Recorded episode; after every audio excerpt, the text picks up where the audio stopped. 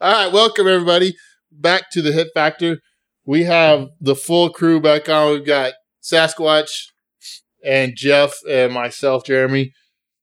Jeff, are you like where are you at on this COVID deal? Like Hmm. you no big deal or you're weak? I mean, you didn't hear the last podcast yet, but we pretty much just called you out of just being weak. Yeah. I mean, I don't know. That might be the case. It it has it has sucked pretty bad. Like the actual being sick for me wasn't the worst part. You know, that was like 2 days really of having the fever and body aches and chills. 2 2 to 3 days ish. And then after that, dude, I think that's been the worst part is to like wishing I was normal again, but not quite being normal. Uh, just like being weak, and every time I try to do something and get out of breath, it's like I did some yard work this last weekend, and it just completely drained me. It's all I could do. So yeah, I think that's that's been the worst part for me. And then also there's some really weird like psychological stuff. So I might never be the same. I don't know. And that might be a positive. Yeah, maybe, maybe. Can you Fair uh can you smell or taste anything yet? No, No. So that's still gone. still gone. Yeah, not a damn thing. Are you eating healthier? I'm eating about the same. I just eat the foods. I mean, I already kind of had a diet that was like that. I eat things that I know are good for me, so Oh. I kind of eat the same things. I mean, I don't always eat good. Obviously, I I eat crappy food too. Yeah, we know you love the junk food. Yeah, but my normal diet, like my everyday, like I take my lunch to work and come home and eat like a good home cooked dinner, and like I normally eat very well. Are you still drinking Mountain Dew? Diet Mountain Dew? You know, I have, and it's too sweet. Because that's the thing is, like, I can still taste sweet and salty and like Oh, sour, but I can't yeah. taste any flavors. So if something is salty, like I salted my eggs, I was like, oh dang, these are way too salty. So it's it's weird. It's like if something's salty, it's too salty, and if something is sweet, it's too sweet. So I have to like tone it back. Like I can't eat as sweet of stuff, even though I can't taste it. It's just like too sweet. Uh, that's, that's weird. I had not I had not heard that before. Yeah. Yep. That has been my experience. All right. So recently, um, our president. Well, we could talk. We could talk about either presidents right now. They're both in hot water. Uh, with Biden uh, basically giving up Afghanistan, and uh, we won't get into that though. Yeah, let's stick with USPSA politics. we just did. our most our other president, who is president over at USPSA, um, made a rather interesting Facebook post. Uh, I don't have it in front of me because I actually can't access it because I was blocked from it. Uh, but basically, there is a, a hearing from the board of directors that is coming up on August 24th that uh, is going to determine whether Mike Foley will be able to stay as our president or if he is going to be removed from seven under bylaw. I believe it's 7.7 is I think the bylaw that they're using, but I could be wrong on on that that number. Um, Yeah. so anyway, he Foley made a big post saying, "Help needed. Please contact all of your area directors and let them know that you want Mike Foley to stay. Uh, I shouldn't be booted out just because I had an argument, and we can't allow cancel culture to uh, to run to ruin our sport." Um, to, and to me, the funniest part is the the comment about cancel culture because this was on his personal Facebook page, and I made a comment. I said, "What part of this equates to cancel culture?" And uh, I got no response other than I just got banned. Like I just got Right. my comment got removed, and I got uh, booted off, which is the actual definition of cancel culture is whenever you just Right. delete anything opposing you. It is bylaw seven point seven. Okay, good. 7.7. You got canceled, Jeremy. I got canceled. Um, That that was the part that stood out to me though, is I noticed like people who commented in disagreement were deleted and blocked pretty quickly. Yeah. Yeah. Yeah. When we looked at it, there was like, you know, when you first look at a post, you can see like right there, there's a little, uh, a little deal that says how many comments are on the post. But then when you actually click on the comments, you can see them. and, you know, that said there was like nine comments. And then when you actually went into the comment section, there was two comments. So that kind of tells you. And that was at the beginning, right? So I'm sure it escalated past then. I was never able to see the post. I don't know if you like had to be friends with him or what, but I'm not. So Oh yeah, I probably had to be friends with him. I bet it was, but it was uh, reserved for that. So, sorry, I got. I also I have RSV and I'm about to sneeze, and so I'm trying to talk and not sneeze at the same time. That's tough. Um, the from the amount of time that I was able to see it, the, the post was funny because I don't think it had the desired effect in like in a rally the forces and get everybody behind Mike Foley. Um, from what I saw, it was mostly people like, "Well, hey, what's your side of the story?" And we haven't we've heard the other side of the story. We haven't heard yours. And he basically goes and says, "Well, I'm not giving my side of the story because I'm not gonna Yeah. I'm not gonna use social media for blah blah blah." Um, and so yeah, there wasn't a whole lot of uh, people um, coming out to uh, to save Foley at that point. that yeah, that was to me the most incredible, hilarious part of the of the whole ordeal was the the um I'm not going to use social media to to try to to sway this or whatever. Yet that was the initial intention of the post was to get people on social media to go save his ass. And then he said he wasn't going to use social media to to do that and it was like the it it was the most like ironic I don't know oxymoron post I think I may have ever seen. It was like everything he said in the post it was like the complete opposite was was what he was doing, you know? Yeah, It it it didn't make a lot of sense to me. No. Like, and then also it, not having it public at all. So I think, like you said, I think only friends could see it. So not having it public didn't make a lot of sense.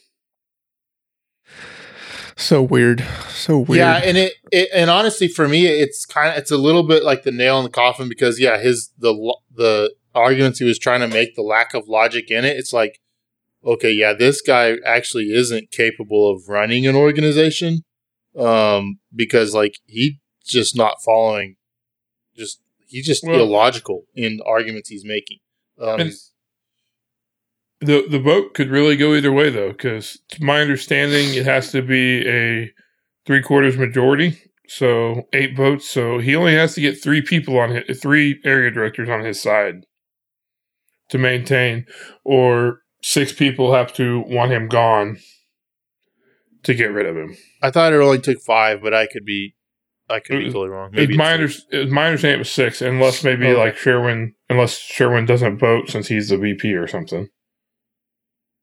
Yeah, I don't I don't know. I'm not. that- I'm not exactly sure. I, I I was under the impression it was a 75 percent majority is what it required. Yeah. So That could that that could very well be it. Um, I the to me that I actually think the board at this point, like, I think they will do more damage by keeping him, uh, than by booting him out. Even if because like if they keep him, can you imagine like the divide between basically your shooters who are the most active in this sport, um, are like almost universally want him gone. Like I, I'm not trying to speak for all of them. I just I don't personally. I'm not personally like somebody that I travel with, shoot matches with.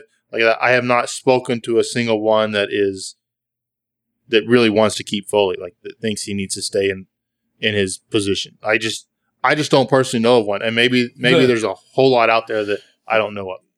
the observation I've made is when you look at your more casual USPSA member who you know shoots their monthly local or or you know a couple matches a month and doesn't travel, most of them don't really seem to have a opinion one way or the other, but when you look at the guys who travel to more matches and and take it more serious and stuff like that, I don't see a lot of support Yeah. out of that group of people. yeah, I, I haven't seen it. Um, so so it, I almost feel like at this point, like the board almost, they almost have to just from that standpoint. Like they're going to lose. Like if the board keeps him, the board is going to lose this support of most of the sport at this point. Honestly, I, I don't see good coming from either way because there's probably going to be divides. So a bunch of people are going to be mad that he's gone, or a bunch of people are going to be mad that he's still there. Yeah. Yeah, it's I mean it's honestly it's an unfortunate situation uh all around. Um so we'll see. October August 24th uh we will we'll find out. I assume they're going to since they've made the announcement that they're they're going to determine it August 24th. I assume fairly quickly after this may be a bad assumption cuz stuff isn't always doesn't happen quick unless it's a rule change. Uh, but I'm assuming that we're going to hear rather quickly after the 24th whether he is still part of the sport or Probably about the same time man. this episode drops. yeah, probably, probably. So, anything Yeah. else on the Foley situation? And I think we've kind of discussed it in the past already. So, Yeah. Yeah, I don't I don't really have any novel thoughts on it. it'll be it'll be fascinating to watch unfold. Um, all right, so our next now that we've dealt with one controversy, our next controversial topic, which I don't guess is maybe all that controversial, other than there are lots of opinions on how to do it, is we are going to discuss popper calibration. Finally, I think I've been like teasing this for like I don't know, like three months or something like that. Um, and I, what I wanted to do was take a bit of a like a scientific approach to like how we approach it. So like in the like the scientific what is it what is the scientific uh man it's been a long time since I've been in a science class. Scientific method. Yeah, the scientific method. That's that's the word I was looking for. Uh like first you gotta state your problem and then you create a hypothesis and then you test it and then you write like isn't that basically the scientific method? It's- Any it's been a- scientists out there are gonna like just Yeah. kill me, I'm sure. it's yeah, been if I were if few I were to guess, if I were to guess, like um, with your track record, I would I would guess that like that's not anywhere close to what the scientific I method feel I feel like there was a couple more steps he left out. Probably. That's that's okay though. We're gonna we're basically scientists at this point. Uh the I earth is it. flat. Okay. Um all right, so the problem is is that and I think everybody would agree to this, at certain points in time, some people get screwed on a stage score because a popper fails to go down. And then it goes down and then it doesn't go and it goes down in calibration. So then they get a miss, uh, or it or it doesn't go down and it's an activator target. At, some point, um, somebody gets is gonna get screwed on that. And we saw it at it, it got a lot of eyes because of production nationals this year. Um, but it's been a like that has happened. I mean, that's just been part of the sport ever since I've been part of the sport. Like you just kind of accept, okay, at some point you're probably gonna get screwed on a popper. Like it's gonna happen. Um, Yeah. So- but you kind of you kind of game it too because like you know that it's a very uh very possible thing that's going to happen to you. So you you do everything you can like you you have you've changed strategies and everything because of this rule set. yeah. Uh, right? Um, so first, before we get into to fixing, also, I like I want to say like the procedure we have currently is a very very good one in a controlled environment. Would you guys agree with that? What do you mean controlled environment? Like if it's a hundred percent, if you can, you hundred percent have hundred percent control over your environment. The system we have is very good because it like in a controlled environment, you set the poppers all up where they're like they're set up perfectly, like it's first shooter on a stage. Uh, they go through if if a steel doesn't go down, let's say they get an edge hit and a steel doesn't go down, the ROs there's no personal judgment in it. The ROs just say, okay, our next step is this, our next step is this, our next step is this. and there's no there's no actual judgment from the ROs that has to happen. Um, and in all honesty, the system that we have works most of the time. Would you guys agree with that? When you when you mean works, you mean the popper goes down when you shoot it? Well, even let's say it doesn't go like I just like the system that we have for popper calibration and all that is is mostly good. I don't think so. I disagree. I would disagree. It Really? in, So in you- a in a perfect environment, it works. If if the steel is actually just set too heavy, it generally works. Yeah, like in a in a like I said, in a controlled environment, the system we have is very good. But the problem is matches are not a controlled environment, so the, it really doesn't work that well. Okay, that like that's yeah, that's where we Wait, get wait, into You said if get into the argument. you said if the if the steel was just set too heavy that it does work. If the steel is actually just set heavy, as in it's actually too heavy for mine to knock down, then calibrate the current calibration process will work more often than not. The problem is there's a lot more to it than that. Yeah. Yeah, so like, and I I think that's the thing where everybody gets frustrated is that our sport doesn't happen in a controlled environment. You have wind, you have rain, you have tired ROs, and you have steel that's been shot hundreds of times, so the base is moving. Uh, the Yeah. the ground has settled. Like it's And you all- have you have you know how many different competitors who are setting the steel and setting it inconsistently. Um so I mean, you almost always lose calibration. That's that's why I would I would he- be hesitant to say that the system is is working. Uh, I, I don't necessarily know if I would agree with the statement. You almost always lose calibration. I see it go um, both ways fairly often. I see way more people lose calibration. It seems like it's just if you get lucky or not. Uh, I mean, like if people, I see people if it was lose set calibration. correctly, then Yeah. Then you know a double hit on it is going to send it over. If it was like set, you know, somebody set the the pin wrong, or or they they rocked it forward when when they when they reset it or something, and then like a double hit's going to send it over. Uh, so it's like you shoot it once, you call for calibration, they shoot it again, it goes over. I just I see way more people lose than I do get a calibration. Yeah, I don't. I don't know if I'd go so far as say way more people, but uh, Well, I just did. um, Jeff says that. Um, Jeff's weird. Um, so, so that's kind of what we have right now, and so then it's basically at this point, and I think, I think most people are in the sport are ready to let's let's do something to fix it. Uh, and I think that's where the challenge gets is how do we make a better system than what we have? Because I think again, I think our system, when you just look at it from a control environment is actually pretty good. Uh, but then you take in real world effects, not so good.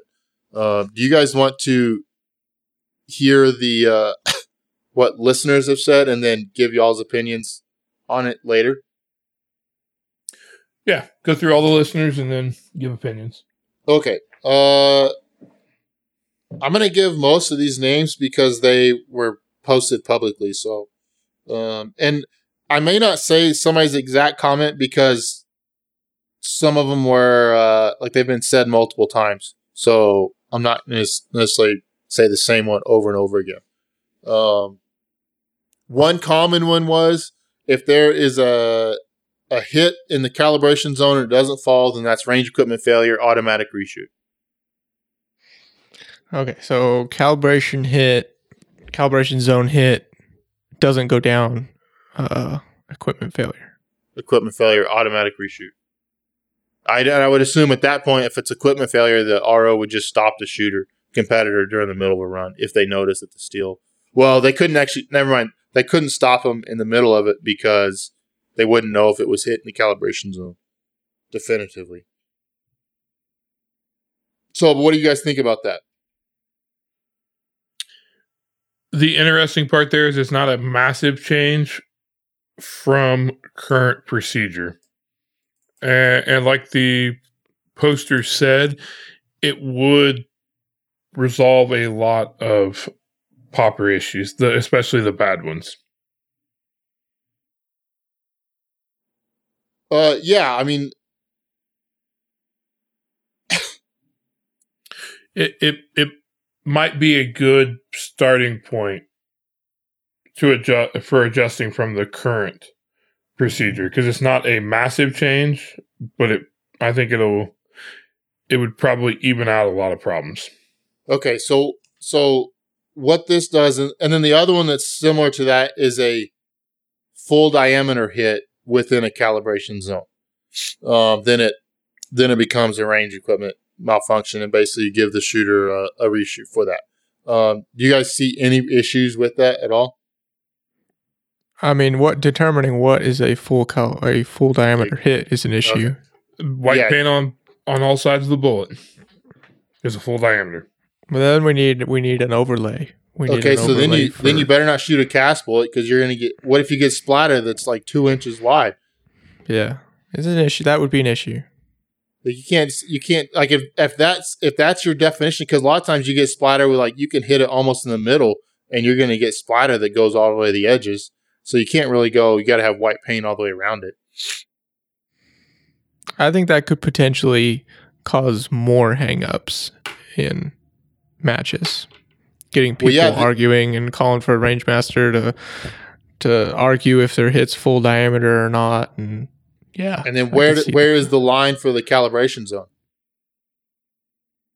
So then you then your RO's got to carry around and like a yeah, for mini poppers an eight inch overlay and a what is it is it ten or twelve inches for the the big popper? I think it's twelve inches. I, I don't know. 12 Somebody's going to correct me. I'm sure. Uh, they're going to carry on like a 12 inch overlay for that, so that they know where the calibration zone is on the bottom.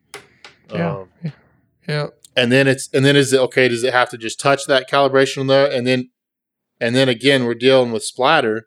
So how like like so ROing that actually, in my opinion, becomes an absolute nightmare.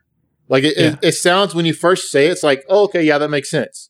But then actually scoring that, uh, you're gonna have the RM having to come make a lot of calls on steel throughout. Yeah, and that that'll be the thing. Is like it, it'll be those those close hits that because those are the ones that are potentially leave up leave the popper up. Right, those are the ones that are more likely to not knock it down. Are the ones that are close to the edges or just outside calibration. Right, so. Yep. Those are the ones you're going to see all the time. Yeah, I just, like it's good in theory, but not really. Yeah, I mean those are the issues I see with it. Um, the another one is kind of along the same line. Uh, Kenny Platt said, require painting the poppers every time, which is already a requirement. Uh, if the popper is hit wholly within the calibration zone or above the calibration zone with a complete hit and doesn't fall, the shooter gets a reshoot. Again, it's kind of the same issue as what. How do Yeah. you define a complete uh, complete hit? Uh, if it hits low or partially, the current procedure should be followed, and this should get rid of most blatant instances of getting screwed by a popper. Um, he goes on to say about part of if using poppers to keep shooters honest about power factor, which I, I mean that brings up a good a good deal, and that's that is somewhat a reason for poppers is that you're supposed to be shooting enough. Like we we calibrate the steel so that if you're shooting sub minor ammo, it doesn't go down, and so then you would get caught on that, right? I mean that's a little bit I um kind of why we do that. Um, my opinion is if we're doing if we're chronoing people, then at that point we have to say, okay, they they made power factor at chrono, so they're shooting power factor at this match, so we can just assume that they're shooting power factor. Yeah. An easy solution there. If you have to calibrate more than one time for the same shooter, then take a mag off their belt and go re-chrono. Yeah, There's certainly there's ways around that without having anything to do with calibration. Okay, so that that's another that's another uh, possible solution to this is if somebody hits a popper um, and they want to they want to reshoot, then they automatically go to chrono with the ammo on their on that mag, if there's ammo still in that mag or ammo that's on their belt, they automatically go to chrono with that. If they make it, then that counts as a hit and they go in and get to reshoot the stage. Yeah, the the problem with something like that is it still leaves that scenario where the popper is an activator. And if if you lose, like you can't just like shoot it and finish the stage, right? You couldn't just shoot it, finish the stage and then and then go chrono and and lose the one target. It's like you you shoot it and then say you want to you want to stop and go chrono or something and then you do it's just like you zero a whole stage I mean, I, the assumption would be that you finish the stage at that point. Like you, sh- you shoot it, it doesn't go down. You go Yeah. ahead and finish the stage. What what he's saying though is if it was But an if it's activator, it's Yeah, You now you, you now can't- just what if lost you can't 30 finish ma- the you just lost thirty points on that stage. If Oh, I mean, yeah. If it's an activator, you're going to have to. I mean, that's still that's. If it's Yes. an activator, you got to shoot it down no matter what. Right? Yeah. I mean, like that still that's what i'm saying. It still leaves like you still having to to to play that into your to your strategy. Yeah, like like this one has to go down no matter what. So i don't know. It's just something else to think about. It doesn't really change that aspect of things is you can still get super fucked by an activator popper. Yeah, yeah. Definitely. With I mean, an activator deal is where it becomes big challenge. Um, one uh, one person's solution is that uh, no calibration. You either you shoot that sucker down and or you don't. yeah, that sounds like a good idea. If you wanted it to go down, you would shoot major. I Yeah. almost like that one, honestly. Like I mean, that's basically what I try to do anyway. Like I don't leave it up to chance. Like if I see that something's left up, like I'm gonna shoot it down. Yeah, I'm not. I'm not leaving it up to calibration. Like I will almost never leave it up to calibration. Yeah, I mean, in a, I mean, I somewhat like that a little bit. The problem with that is is the other purpose of calibration, like calibrating a deal, a steel, is that if something gets wrong on a stage, like if if it gets to where it's the base has moved and it's sitting, it's a it's a rear falling popper and it's it's leaning too far forward. If it gets to that point, then calibration should find that. Like somebody Yeah. hits it, it doesn't go down. The RO, the RM comes with sub minor ammo. It still doesn't go down. So then they go look at the popper. Oh, this popper is no longer in calibration. We're going to reset it and redo it. The shooter gets a reshoot. And so it's it's a way to be able to check your course of fire. Yeah, I agree. That's that is a, a would be a big issue because you Because the you would have ahead. to you'd have to leave it up to your ROs to just to be watching for that, right? Oh well, it's taken three hits for the last three shooters. We should probably do something about it. Um, which I don't have a lot of faith in that, so that would be an issue. yeah. What next? I mean, you team up, we knock them down.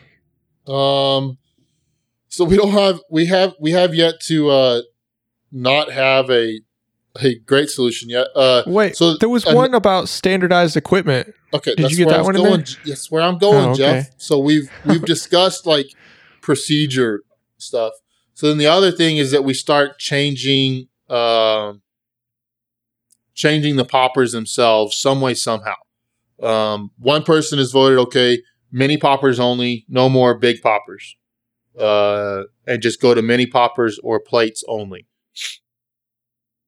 What do you guys think of that? Because most people will say, well, most time you get screwed, it's by a big popper. You do have less issues with mini poppers.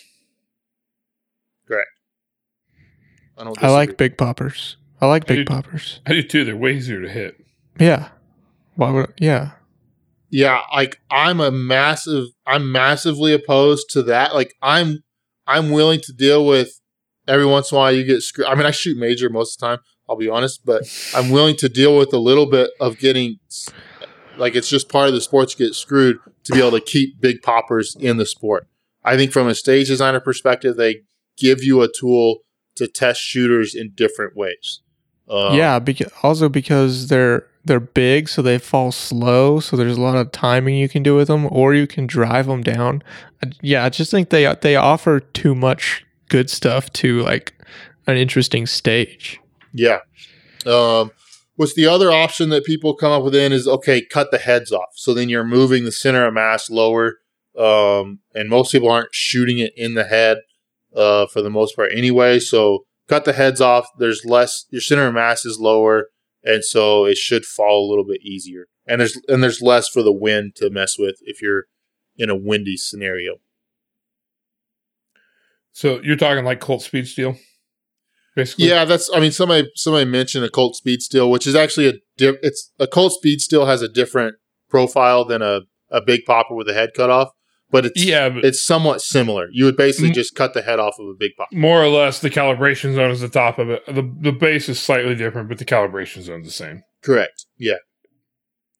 It might work, but then then you run into how many clubs don't have that equipment. Yeah. Uh. Yeah, you run into that. Um. I think that's a. I think that's a possibility. In all honesty, I think that is a possibility. I think it's something though that you don't. That it is. Uh, you say okay in five years, we're no longer using big poppers with heads, so you can you can either cut yours off or buy because in five years a club that's very active they probably need to be replacing that steel anyway because that stuff's going to Well- start getting warped and stuff like that. Um, Well, but you- you could cut it off. Well, you you you start at the higher levels. You don't you don't necessarily need to change it for locals, but you say starting next year, nationals is going to require this, and two years area matches require this, and in four years or five years or whatever, level twos require this. Locals can keep doing the old steel. Yeah, I, I think you can. I think there's a way that if you if you deem that those were which those that that, that hasn't necessarily been proven to be a solution. I think that people hypothesize hypothesize that that's a solution, but hasn't been proven it because we don't use like Colt speed steels in USPSA matches. Yeah. Um, but I, I do think if you were to go that route, I think I would hope that they would. It wouldn't be a like a flashlight type ruling, whereas just hopefully it's like okay, in five years, no, you're no longer doing this. That way, you kind of know okay, we can start replacing what we've got or making a plan to to get new stuff. Um, there. Uh, the other one that I've the other one that people come with this is standardizing popper construction. So have like a like USPSA have an have an engineer come in and say this is what you have. This is how the poppers have to be constructed. Um, and so then you could find whatever the con- best construction there is. We're going to go with that, and uh, Yeah. that's that'll be our solution to it. One idea I would throw out if if they were going to do something like that, I think they require it for nationals first, and, and just test it. In the if they if they want to come with an idea like that, use it in the in the biggest match, prove that it works, and let the let it filter down. Like, don't start trying to change, you know, every single match in one stroke of the pen Yeah, I mean, obviously there'd have to be some uh, a little bit of research that went into it, right? They'd have to but- to figure out the construction that that works ninety nine point nine percent of the time. And if you did it and it was better, it wouldn't be very long till everyone would start following suit. Yeah. Well, Okay. you'd have to force them to follow suit. I don't think people would just follow suit. Um, I'm going to say I'm sorry, Mitch Gibson. Uh, Mitch Gibson is the one that, that said this. There might have been some other people that have said it too. But Mitch Gibson said it too. Um, Mitch, love you, buddy, but I think that's an absolutely terrible idea. Um, and the part of the reason why a lot of our big supporters in our sport are steel manufacturers, and they have they all have their own different designs on how to build poppers, uh, mini poppers, and all that sort of stuff. Um, and some of those are are patented, is, is my understanding. Like they they have their business structured around how they have designed their bases for poppers and things like that. Um, and so basically, you'd be saying, yeah, we don't care all the what you've put into this sport. we're not going to use it. That's that's going to be illegal now um, within the sport. You also may run into an issue if USPSA finds a design that they like and they want to use, and MGM has a patent on that design. Uh, well, then guess what? The only person who can make steel for USPSA going forward is MGM. Um, and I don't think that's necessarily creating a monopoly like that within our small sport would not necessarily be a good idea. It would also make it would make every piece of steel almost except for that because there's so many different designs out there. It would make virtually every piece of steel uh obsolete. You would have like you're talking about re- turning over like the entire sport's worth of steel. Um so I don't totally I'm not I don't love that idea. Uh not from if maybe if we were starting the sport over, then maybe. Kind of like that that the argument about production 15 and some of the rules and production stuff. Yeah, if we were going to start the sport over, then maybe we would do some things different. But here, it's where we're at, so maybe not. Yeah, I don't agree with that going that way. Hindsight's always twenty twenty. Yeah, Uh, I I I disagree with Jeremy. I like this idea of standardized steel, uh, standardized steel construction. I don't think you make it across all USPSA matches, kind of like Jarod said, like maybe just nationals and and area matches or something like that, or uh, maybe sectionals. I don't know. That Well- that to be determined. Hold on, shut up, Jarod. I'm talking. Um, but uh, yeah, I think it could work. I like the idea of having standardized steel, and I don't know. I don't. I just don't think USPSA is always kind of like the the stepchild, I guess, of like people in the industry that that make stuff like targets and target stands and and steel and whatever. Like, there's way more tactical people out there using that stuff. So I don't, I don't know that it would matter. I I mean, I get that it's going to matter as far as people having supporters for the sport but I don't really feel like it's going to hurt someone's business if we have like our large major matches having standardized steel that much. Uh, like it's not really going to affect club matches, which is where most of that stuff gets used. Uh, so I like the idea. I mean, it doesn't really solve our, our rules as far as uh, we still got to figure out what to do if it, it you know doesn't work. But I like starting there. uh, it does affect your club matches because all these places where you're having sectional matches, where you're having area matches, even where you're having national matches, are local clubs for somebody. Yeah, Yeah. I mean, Like all those are. places are local clubs. Well, uh, I'll point I out one thing. One thing too, if if USPSA wanted to standardize a certain type of steel for nationals and area level matches, the organization has enough money that they could buy the steel needed and ship it to said matches and have it returned afterwards. Like, yeah, it would be expensive, but in the grand scheme of things, it wouldn't be that expensive. yeah, I mean, at that point, that I mean, if you were going to go, I mean, that would be to me how you would have to try to figure that out. Is that we're going to okay, USPSA is going to provide the steel for nationals because right now the host club provides all the props for nationals. Um, USPSA doesn't. That's part of the things that they require for somebody hosting a club is that you need to have all the walls, all the steel, all the props that we're going to use. Um, so yeah, they would have to they would have to provide that at that point. Um, I I don't see them doing that, but uh, yeah, I Yeah. I don't think Jeff realizes how many different people how many people make like a living selling steel for USPSA type shooters and stuff.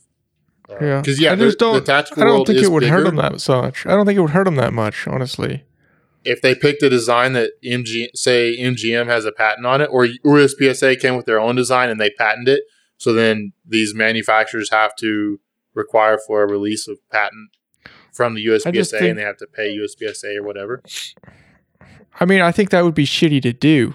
I think there could be some better coordination as far as it. Like they can come up with a design and say, "Hey, here's the design that you you have to build if you if you want to have your steel in our our big majors.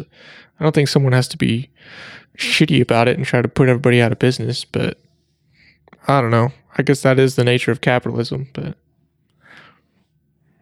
Yeah, I I think You it guys could can- work. I don't you I don't guys know the can details of it. if you think. I think Yeah, that's a I'm- terrible. I think that's a terrible idea. But I think Uh, could okay, work. so let's let's okay. While we're on the subject, what as far as just different designs that you guys have seen, what do you guys think works well, doesn't work well? Like, like okay, let's maybe we're not going to completely standardize it, but we're going to say you can't do this. I'll Like- I'll say one one piece of steel I see very little issue out of is the ones where the base and the plate are actually separate. Rarely do you see those hit and not fall. Okay, so I uh, I'm going to assume that the ones you're talking about, basically, I've seen you see them most at Frostproof. Uh, Yeah, And- we we have some here. They use some at Area Three. Yeah. So, and basically there are tabs on the bottom so that the popper has to get set. Like it can't move left or right. That was actually an addition. Originally, they didn't have those tabs, Yeah, and some of them still don't. But they can't move left or right. And if you want it to fall to the rear, basically there's a stud behind it, and it will just if you hit it anywhere, it basically it knocks it off balance and it falls over. Uh, and it doesn't, and that that works well because it's not necessarily a falling backwards. It will fall to the side, like even edge hit will knock it over to the side.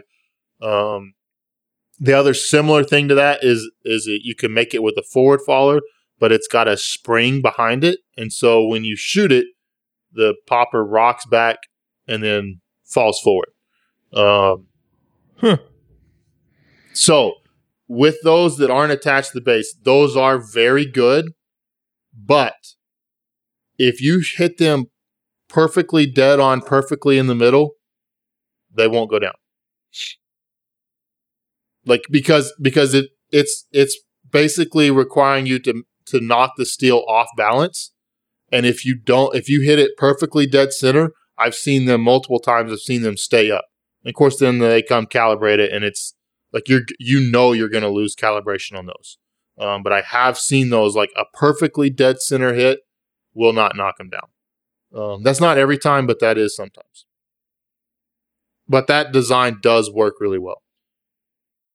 I don't know. I think we kind of discussed it before, but uh, how the the popper is set on the ground is is a major major deal to keeping it consistent and keeping keeping it from failing. You know, sinking into the mud or whatnot. I don't really have a solution because I haven't really seen any awesome ideas. I mean, um, I've seen some that just seem to to work and not move around too much, and it, I think it's just dependent on the type of ground and the weather a lot. and they all generally work better if the steel is not falling onto the base. If there's like a tire stopping it instead of actually falling on the base. When they fall on the base directly, they also get more problems because they get pounded into the dirt.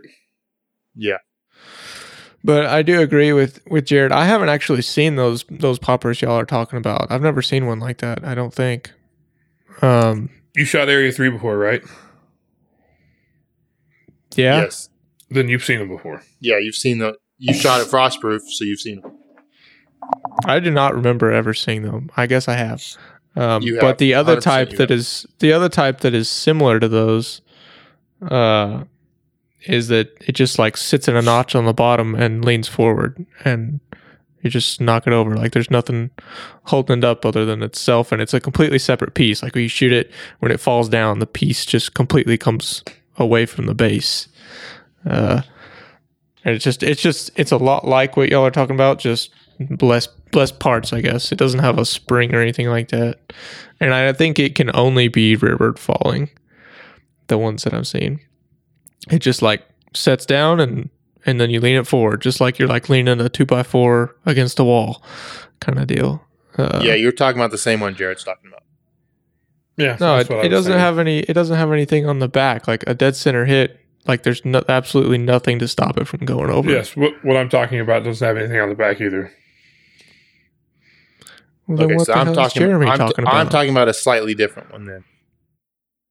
But so those are those are reversible. Those can be those. Well, I don't know if those are reversible or not. Um, Yeah, you're just making shit up. No, there are some that like you would see at Frostproof that they would they would be forward falling or rear falling, um, just depending. Uh, Yeah. like they you could set them either way. Um, so anyway, the point was the ones that like when you hit it, it comes completely away from the base. Uh, seem to work pretty well, and the ones, some of the ones that I don't like that I see have seen fail a ton and will absolutely kick your ass in a calibration are the ones that have the little tab that flips up on the side and uh, you're supposed to just put the the very corner of that tab against the the popper so that as soon as it touches it it swings away. Um, and people will swing that thing all the way up. And then so one shot makes it swing down to where it's barely touching it anymore. And then the calibration makes it drop the rest of the way. So those uh, like it, they work if you set them correctly, but it is usually not ever conveyed to the competitors how to set them correctly. I don't think I have actually ever seen an RO tell the squad this is how you set one of these correctly. I have Um, before. The manufacturer of those is an RM, and when he was the CRO on a stage, he made sure to tell everyone the correct way to set those. Right, the manufacturer. of them. wow. yeah, okay. so I actually really like that design. I think it's I think it's a good and effective design. All they but they they just they were incomplete in their design. They needed to add a stop for the tab where the tab Yeah. can only go up to the corner, uh, which would not be hard. I mean, for them to put on there, uh, you could easily put that on there, and then that becomes a very very effective uh, popper. Um, so so you love those. It's a great design. They just need to change for- their design. We have a ton of them around here for the local clubs, and and they actually it, they generally work quite well, and they're really good for clubs and stuff because the way they store and the they're a little bit modular as far as like you can have one base and you can have a mini popper or a large popper for it. There's hardcover you can put in front of them. I mean they they generally work quite well as long as people are setting them correctly. But they don't, and they're the ones that I've seen screw the most people. But if you put a stop on them, that would probably fix a lot of that.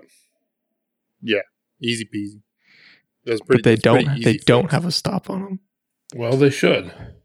yeah, I mean they could they could definitely add one, and, and one could be added post. Like it wouldn't be that hard to add a stop to it. Um, I'm sure I Now. will see that. I'm sure I will see that manufacturer at the Illinois sectional. I will tell him to add a stop to him. I actually I'm pretty sure I've seen some with a stop as well as ones without a stop, I, I haven't seen it with a stop, but it wouldn't surprise me. and and you could honestly you could make it to where the tab had its own stop on it, to where like you could you could do it where you don't have to do anything to the popper, and you the manufacturer could just send out, hey, here's here's a replacement tab because those tabs are just bolted on. Um, Yeah. So there, right. there'd be a fairly easy solution to it. But the question was Are there ones that you have seen work better than others? I mean, I those work really really well I disagree. when they're when they're when they are utilized correctly. They work really really well. but they're not, so they don't. Okay, we're just gonna keep going in circles. and oh my keep- gosh. you're gonna keep such an that. idiot. I'm an idiot here. No, they Yes. work when they're used when they're used correctly. They work. That's kind of how most things work. Like if they're if something is used correctly, then it's gonna usually then it it works. When it's used incorrectly, then it doesn't. Um, I don't think that's. I don't think it's a bad design. I think it's just it needs a stop to it. That's all. It just needs it, it's not a bad design, it just needs to be a better design. Not bad design, just not a good one. Yeah. That's what I'm hearing. Okay. Uh, I think I think we would probably all agree that like the large poppers that are just hinged at the base and re- rear falling large poppers are just hinged at the base. Those are terrible, right? Well, I would also assume that, like I said earlier, about them stopping on the base when they go down, that probably causes as much of the problem as it, being a large popper when it falls on its base, it's hitting it a lot harder with more weight. That's probably why we see more issues with large poppers as well. Yeah, for sure. I agree. They just beat themselves into the ground. yeah, that's the beauty of the MGM because they have a built-in rubber stop on the back of their um back of their uh, bases. That's, but that's what I'm referring to as the problem, though. So it's actually falling on the base, so it's beating the base into the ground, even if it does have that rubber there. Like I I don't know, how you guys do it at your locals, but around here we put uh, little rubber like lawnmower tires behind the poppers, so they actually catch the popper, so it's not just beating into the base. yeah, yeah, that works. Yeah, I've seen I've seen that well. done for sure. Um. Okay, there was one other. Uh, any more popper designs? I don't feel like we actually solved anything with that, but we discussed through it. Jeff's an idiot, and Jeff thinks I'm No, an we idiot, and did. We decided the ones that the popper completely comes off of the base and comes away from it were the ones that work better. Except for you, you think the one that's a shitty design, that's a good design, could be really good if if, if the design was a little better, but it's already really good. I actually do like those poppers a lot, though. I I I mean I'm not gonna apologize. I I like those poppers. Uh, I think shooters need to not be stupid and like need to pay attention when they reset it so that it doesn't screw their competitor over. Um, but yeah, otherwise it's a great design. Um,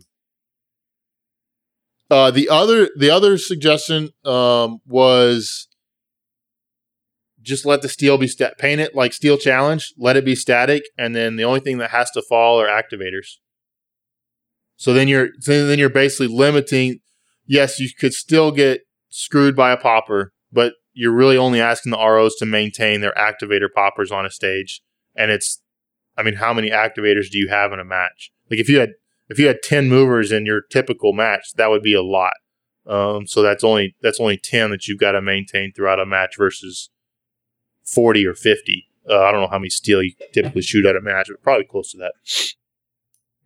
What do you guys think Yeah. about just ha- letting steel be static? Paint it, I mean- call use it like steel challenge. Yeah, I mean, how do they? How are they calling hits in Steel Challenge? Is it literally just audible, or like, do do they argue hits very often in Steel Challenge? I don't really know. So they they paint in between shooters, and then a shooter would shoot five runs. Um, and so then if the, I I assume if there's a discrepancy, I don't shoot steel challenge, but I assume if there's a discrepancy, and if an RO said, "Hey, you did not hit that plate," then they would go and count the hits and say, "Hey, there's five hits here." So do they have to be full diameter hits in Steel Nope. Challenge? Nope, just has to hit it. So Just like so just like know, popper calibration for us currently, it just has to be hit. right? But if so, what if you like scrape the edge of one?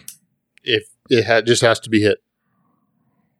Okay, so when they paint, I guess they like paint all around the edges and everything, not just the Yeah, front. you would. I mean, you would. It would. It would put the onus on making sure that you paint it quite well, which is no different than like. I mean, how how often do you see an edge hit on a paper that doesn't get doesn't get taped, and so then the next shooter has a miss, but then they get that edge hit or whatever, right? I mean, that's Yeah. kind of that's always going to be an issue.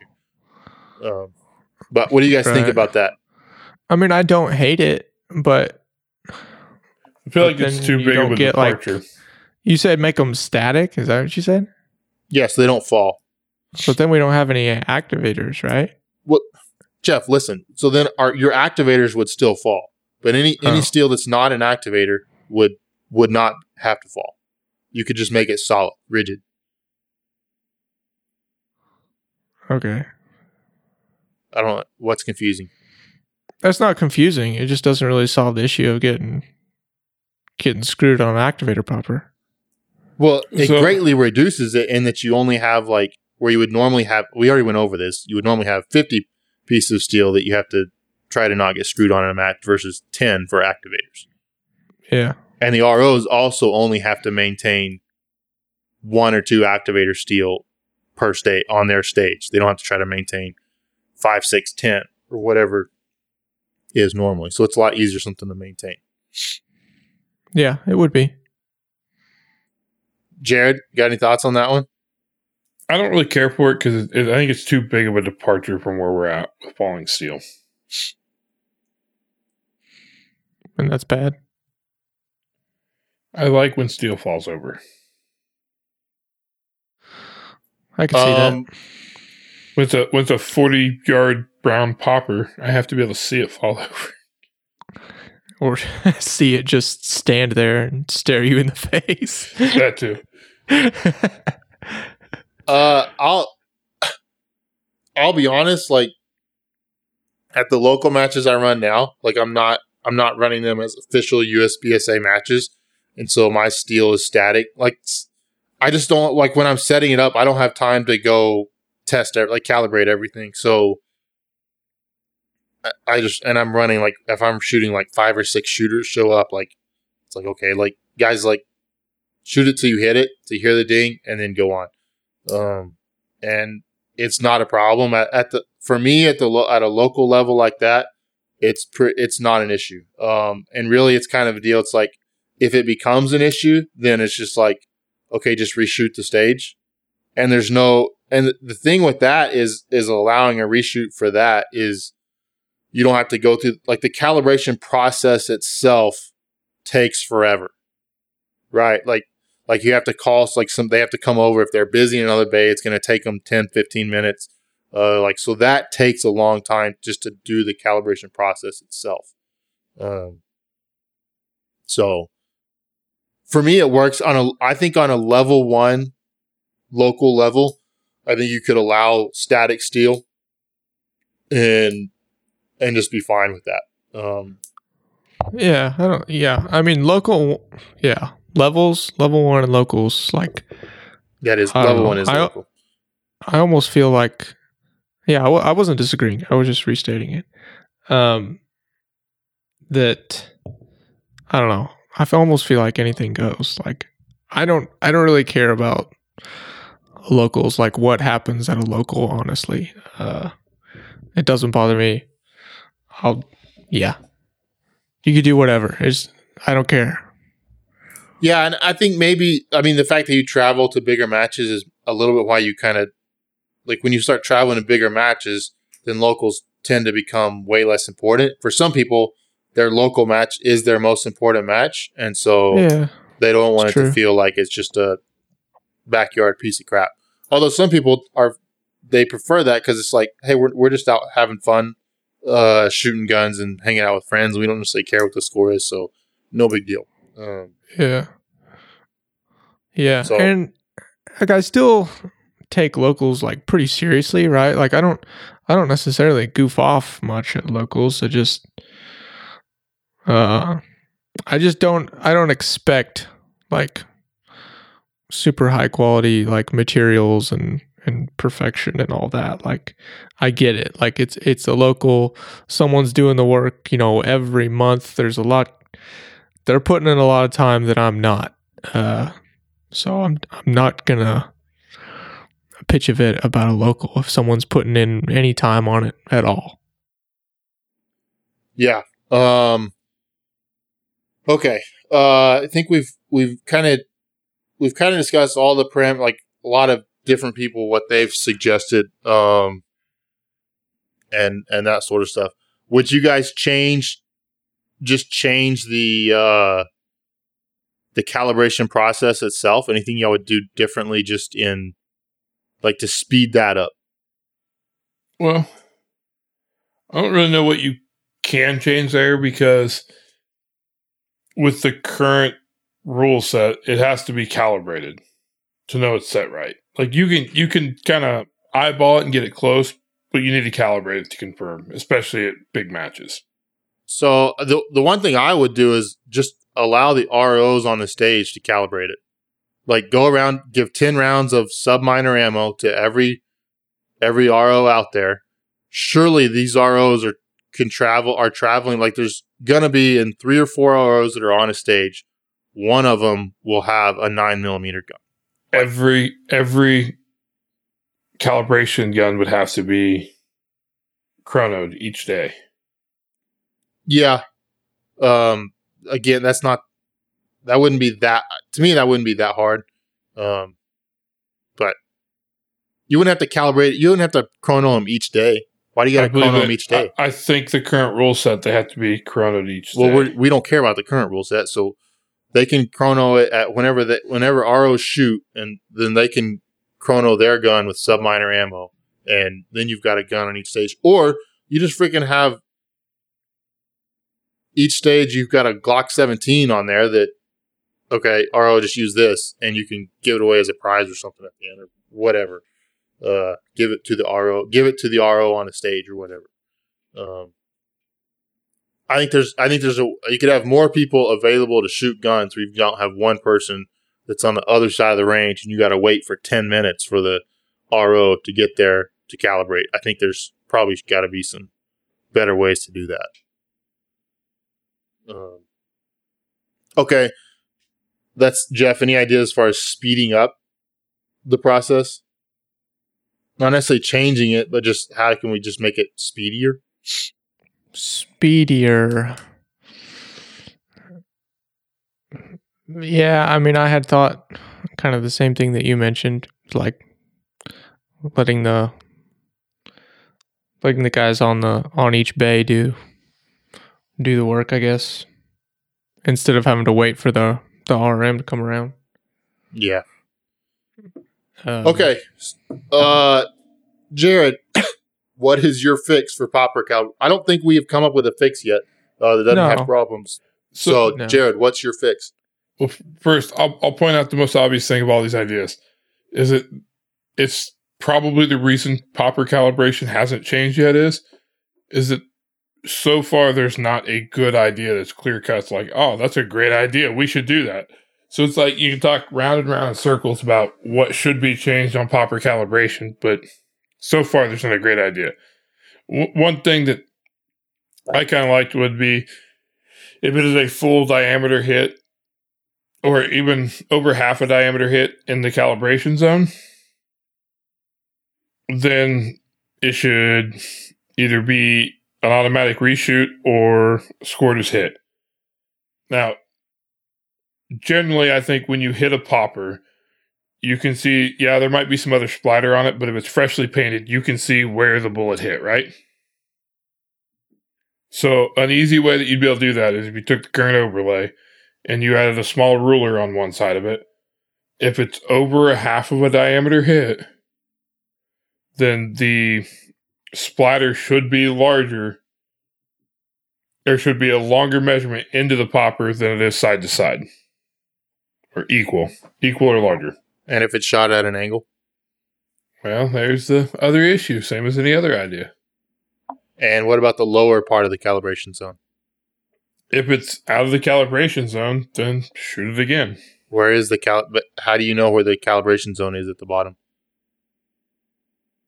I don't know. Jeremy, why why are you doing this? He's just supposed to throw out his his fix. Yeah. We we already shot Throw an everything to there. pieces. Uh, what's your fix, Jeff? Mm, I mean, I was drafting it up as you were talking. Um, so my fix is well, first we need to use standardized equipment for our our poppers. Okay, so we're gonna we're having a standardized design, setup, whatever. Okay, so we're gonna combine that with using mostly statics. We're only gonna use this this standard popper on activators. Uh, so we'll have our our standard equipment for our activator, and then on top of that, we will also allow our uh, range masters to do calibration checks. So your your standard popper is going to be the one that doesn't have a base, Oh, I don't know. like the the We- we deta- up sorry, one. Detaches from the base. No, not. I wasn't saying that. I was just saying Oh, we come up. We come up with one. We have a standardized equipment. How, whatever it is, it's going to be badass though, and it's never going to fail. And uh, that's the one we're going to use for activators. And then we'll couple that with using more statics. You know, our only followers will be our activators, and then we will also allow our uh, range officers, CROs, ROs, to do calibration. Okay, so your So your plan is all static steel. We're gonna have a standardized activator, and then we're still gonna keep. We will at that point. Then we will still maintain the exact same calibration uh, policy for the falling steel, and to speed things up, the ROs on the stage will have access to a to a chrono gun. Is that is that a good summarization? Yeah, probably as of right now. I kind of wanted to think about the the actual process for calibration more, but I ran out of time before I could finish my draft. You've known this podcast is coming for like literally months. Yeah, but I mean ran out of time like cuz I started like 30 seconds ago. Yeah. Um, All right. All right, Jeremy. Give us give us the perfect plan. Now now that Jarod and I have tried and failed. Let's hear Yeah, it. you tell us exactly what we're going to do from now on. I, in all honesty, like again, I think the process that we have is actually really good. Um, I I wish there was a little bit more leeway for the ROs to like to make a judgment call, which I know like I know that's bad. I mean, I know like like that becomes a competitive equity type deal that your buddy gets a gets a call that somebody that you don't necessarily like so much uh, doesn't get the call. But it's usually when somebody gets screwed on a popper, like everybody knows this person just got screwed. Um, and I wish, like in that instance, like JJ's instance at Nationals, I wish there had been a like, I wish there was room in the rule book for the RO because once that happened at Nationals, the RO couldn't really do much. Um, I wish there was a little bit more room for them to be like, uh, yeah, this I'm going to give you a reshoot. Uh, because like clearly you have a good hit, um, and so I'm going to give you a reshoot. I know that becomes then very like you can shoot that full of holes as far as that becomes uh, very subjective to to what is good. Um, Yeah. but I feel like there's there's something there. To me, in all honesty, like it comes down to uh, stage design is part of it, and that making sure that you design it so the steel is shot head on, like straight on, um, and that's that's in stage design and stage setup. Uh, ROs need to stay on top of their on top of their um, stages and make sure like they're they got you got to check at least between every squad. Um, go and look at all of your steel and make sure that they the the bases are still solid in the ground. Um, you can bump check them usually pretty easily with your hand. I know it's not, and and allow the ROs then to make adjustments without having to call the RM because right now they can't make. I believe they can't really make an adjustment, and somebody may may comment on this later and say no, you're wrong, but the they can't if they make an adjustment they have to recalibrate it, and to me if you make it lighter, like there's yeah if you make it heavier because it's falling down because of the wind, then yeah you probably need to recalibrate that. But if you make it lighter, then we don't necessarily need to recalibrate at that point. You made it easier for it to go down and allow the ROs to do that and maintain their their bay. Which again, if they had guns with calibration ammo available to them, then they could calibrate it in between squads uh, fairly quickly and easily, and uh, make sure everything is is right. Um, I I don't I haven't heard of a great in all honesty, I haven't heard of like a great this is our solution to popper calibration. Um like I haven't I haven't heard one that's really good. I've got it. From now on, instead of calibrating it, when when the steel doesn't fall, the RO just turns to the entire rest of the squad, and they vote if you get a reshoot or not.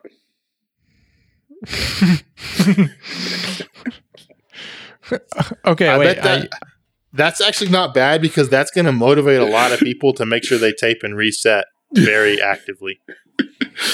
Right, yeah. So I think uh, I I don't normally like the idea of uh, like you shoot one, it doesn't go down. That's range equipment malfunction. Just because I feel like it too happens too much for that to be the Yeah. fix.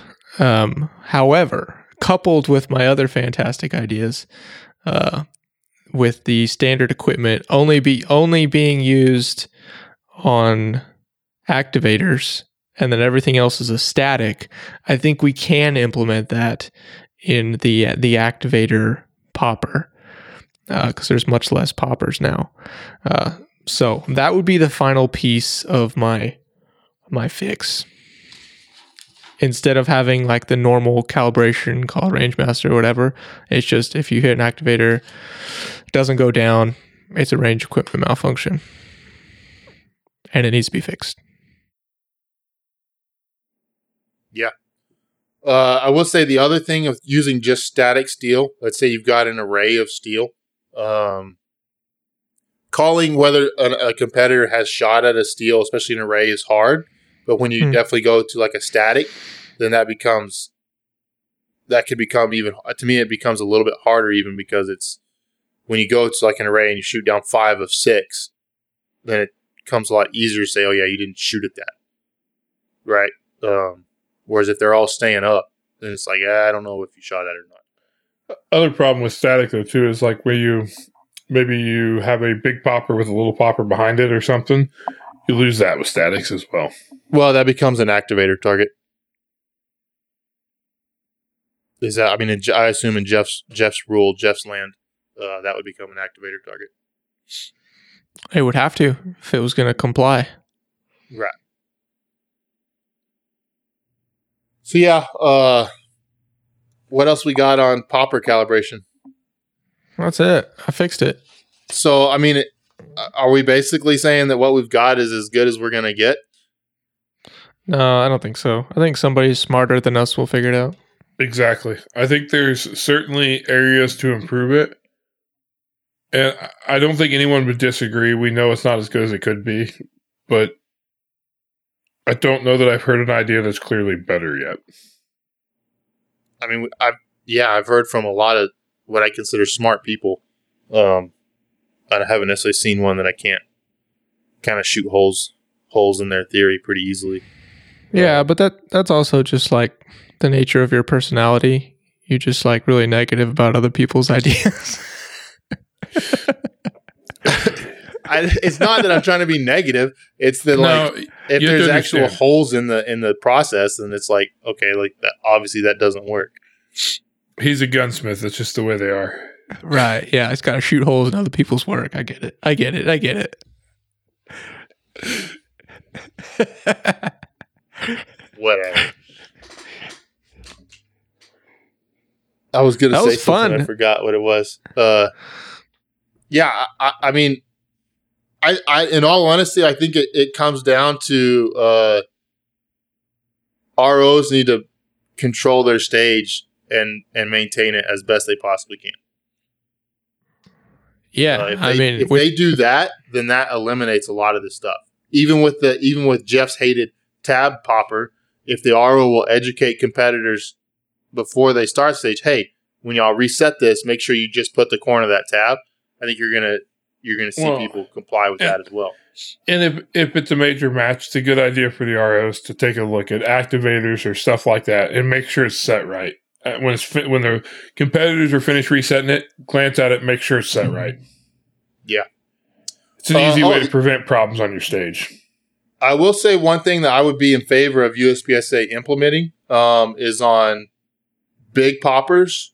They have to be uh, frostproof. Uses those. It's like the steel is only like three sixteenths of an inch thick, so they're much lighter than the normal poppers that we see, and those those fall way way easier. Um, just because there's so much less mass to have to move, those actually fall really really well. Um, so I'm I'm in favor of of if USPSA said, "Hey, you've got to make if you're going to use a big popper, it's got to be these these thin ones because they work better."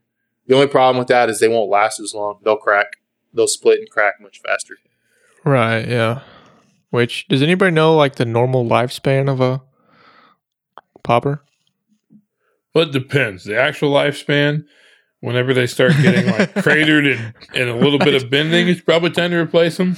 A lot of local clubs, I don't know, when it throws too much lead back at the shooter because it's like a circle, like Right. this way, Yeah. like routed back yeah, the it's shooter. like a half circle and and cracking across the middle. Yeah. Hmm. Yeah, I was just curious if you knew what like the expected or rated lifespan of one was if shot with normal handgun ammunition.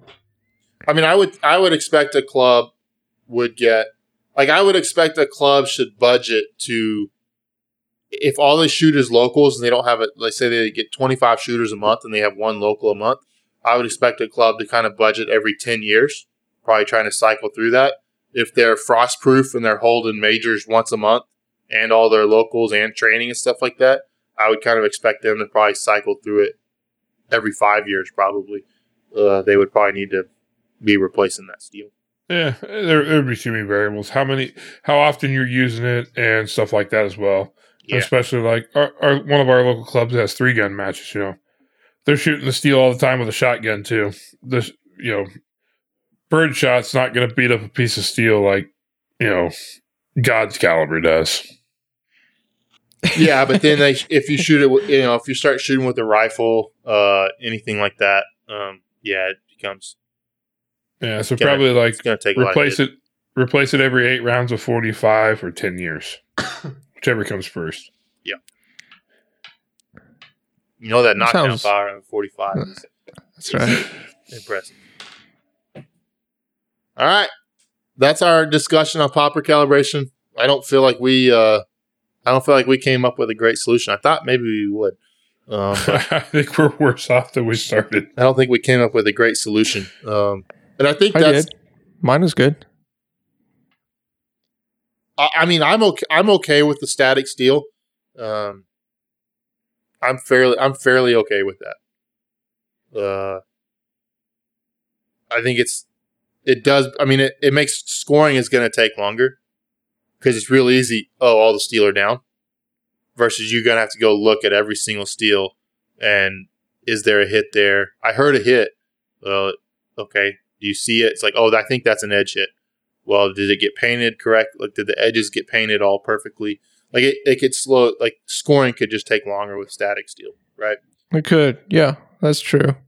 I'm not trying to, I'm sorry, Jeff. I'm not trying to blow holes in your theory. I'm not trying to. Yeah, we, we'd probably see less like of those all steel stages if that were the case. I would think, I would think so. Um, at least, but setup would be way faster. At least, like, you don't have to, like, pick it up. Um, so that would be, Yeah. that would be a positive. um, so it's a tricky, tricky topic. Uh, if you guys have any other ideas that we did not discuss, uh, and Jeff, I wasn't negative Nancy about, uh, then send us your idea, and I guess I can be negative Nancy about somebody else's idea, which would be fine. Yeah. I mean, if if nothing else, you're you're extremely dependable, and that we can always count on you to be negative. that is true Do what I can. That's good. That's good. All right. I think that's all we got, isn't it? i think so Peace. stop recording damn it